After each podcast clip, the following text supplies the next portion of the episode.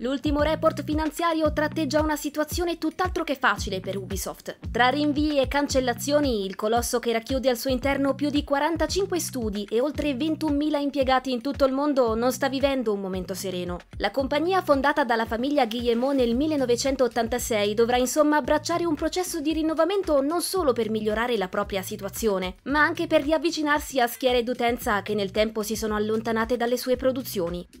Un attore così grande dell'industria aveva bisogno di pubblicare giochi a ritmi cadenziati, ce ne rendiamo conto, ma per ottenere questi risultati la creatività è stata in parte sacrificata sull'altare dell'efficienza. D'altronde, proprietà intellettuali come Assassin's Creed e Far Cry hanno conosciuto una vera sovraesposizione e le soluzioni tecnologiche impiegate sono diventate sempre meno all'avanguardia. Come ammesso da Yves Guillemot in persona, alcuni giochi di spicco come Mario più Rabbids, Sparks of Hope e Just Dance 2023 stanno facendo registrare vendite più basse del previsto. Un fatto questo che il CEO della compagnia imputa all'inflazione e in generale ad un ambiente economico che ha spinto i consumatori a puntare maggiormente sui servizi ed acquistare prodotti legati ai cosiddetti mega brand. A pesare in modo determinante poi sono stati i rinvii di titoli chiave, a cui aggiungiamo anche quello di Skull Bones, che non uscirà più nel mese di marzo, ma all'inizio del prossimo anno fiscale, una finestra di tempo che va dal 1 aprile 2023 fino al 31 marzo 2024.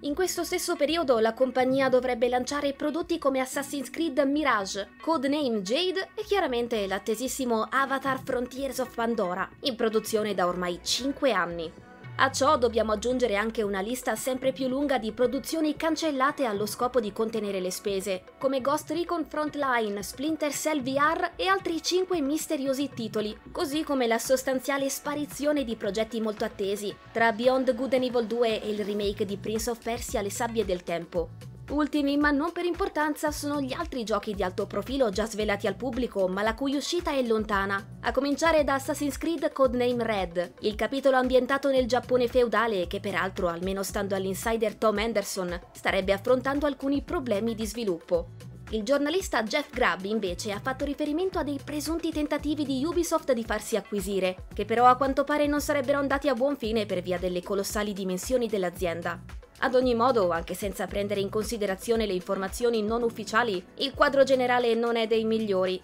Non volendoci addentrare in argomenti come la gestione dei capitali e delle specifiche risorse umane in ciascuno dei collettivi della compagnia, perché non siamo nella posizione di farlo, vogliamo parlare, come è giusto che sia, di videogiochi. In una lettera ai suoi dipendenti, Guillemot ha chiesto loro di essere attenti alle spese, efficienti nel lavoro e citiamo testualmente di raggiungere gli standard previsti nei tempi stabiliti. Eppure c'è da domandarsi se non sia stata proprio questa ricerca dell'efficienza a tutti i costi a pesare, almeno nel lungo periodo, sul valore delle produzioni a marchio Ubisoft e sull'interesse che sanno generare nel grande pubblico. Proprietà intellettuali come Assassin's Creed e Far Cry, ad esempio, si sono dirette verso mondi sempre più vasti, con un numero incalcolabile di contenuti che inficiano la godibilità di quelli più riusciti l'apporto artistico dei singoli creativi è diminuito sensibilmente, almeno per quanto concerne la percezione del pubblico, e in generale la sensazione emersa negli ultimi anni è che la compagnia abbia tentato di impostare lo sviluppo dei videogiochi sulla base delle catene di montaggio, con scadenze più o meno prevedibili e processi ripetibili. In realtà la gestazione di un titolo differisce totalmente rispetto a quella di un altro, per motivi umani, creativi ed economici.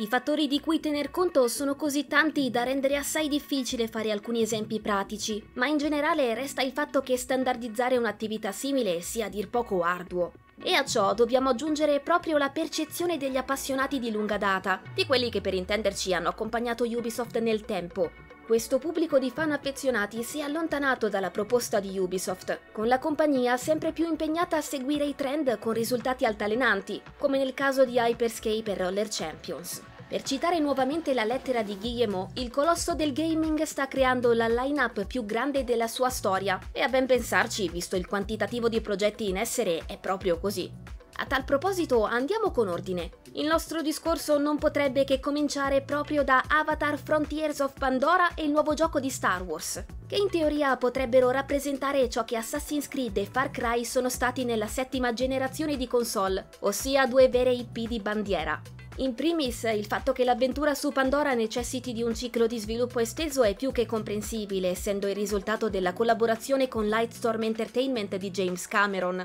nonché un passo concreto dello Snowdrop Engine all'interno della next gen. Forte del successo stellare della Via dell'Acqua al Botteghino, Frontiers of Pandora potrebbe diventare a sua volta il capostipite per una serie di spicco per Ubisoft, fondata su elementi ludici intimamente legati alle particolarità dell'universo di Cameron. Il medesimo discorso vale anche per lo Star Wars di Massive, col creative director Julian Garrity che ha suggerito ai fan di aspettarsi novità sul gioco nel 2023. Secondo il nostro parere anche Assassin's Creed Mirage avrà un'importanza cruciale nel plasmare il futuro di Ubisoft, perché potrebbe indicare indicargli la strada da seguire per l'avvenire della sua iconica IP. Ci rifacciamo a tal proposito alle parole del creative director Stéphane Boudon, che ha spiegato in un'intervista come Mirage sia un'avventura concentrata sui pilastri fondanti di Assassin's Creed, nata in risposta al desiderio degli appassionati di giocare ad un'esperienza classica e di dimensioni ridotte, Sappiamo che Codename Red tornerà ad offrire un mondo più ampio e con un maggior numero di contenuti, ma ci auguriamo che l'evoluzione imposta dal passaggio alla next gen costituisca un motivo per concentrarsi sulla qualità oltre che sulla quantità.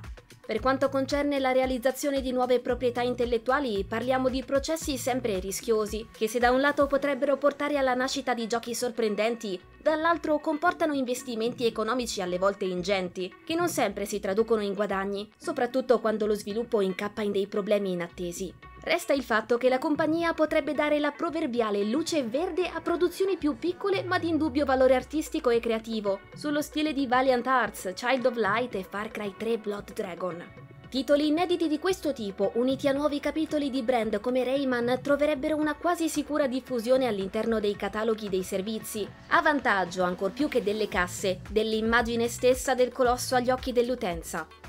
Sul fronte delle prossime produzioni di stampo multiplayer, il motto da seguire potrebbe essere quello del poche ma ambiziose, a partire ad esempio da un nuovo Rainbow Six capace di onorare il passato tattico della serie, con tanto di campagna al seguito. Per concludere, non potremmo che essere contenti del fatto che il rifacimento di Prince of Persia sia stato affidato a Ubisoft Montreal o che il remake di Splinter Cell sia stato pensato come un prodotto premium in grado di gettare le basi per il futuro dell'intera serie. Se proposti al momento giusto e realizzati con competenza, in altre parole, anche questo tipo di prodotti potrebbe assumere un grande valore e appellarsi alla nostalgia dei fan memory di un passato glorioso.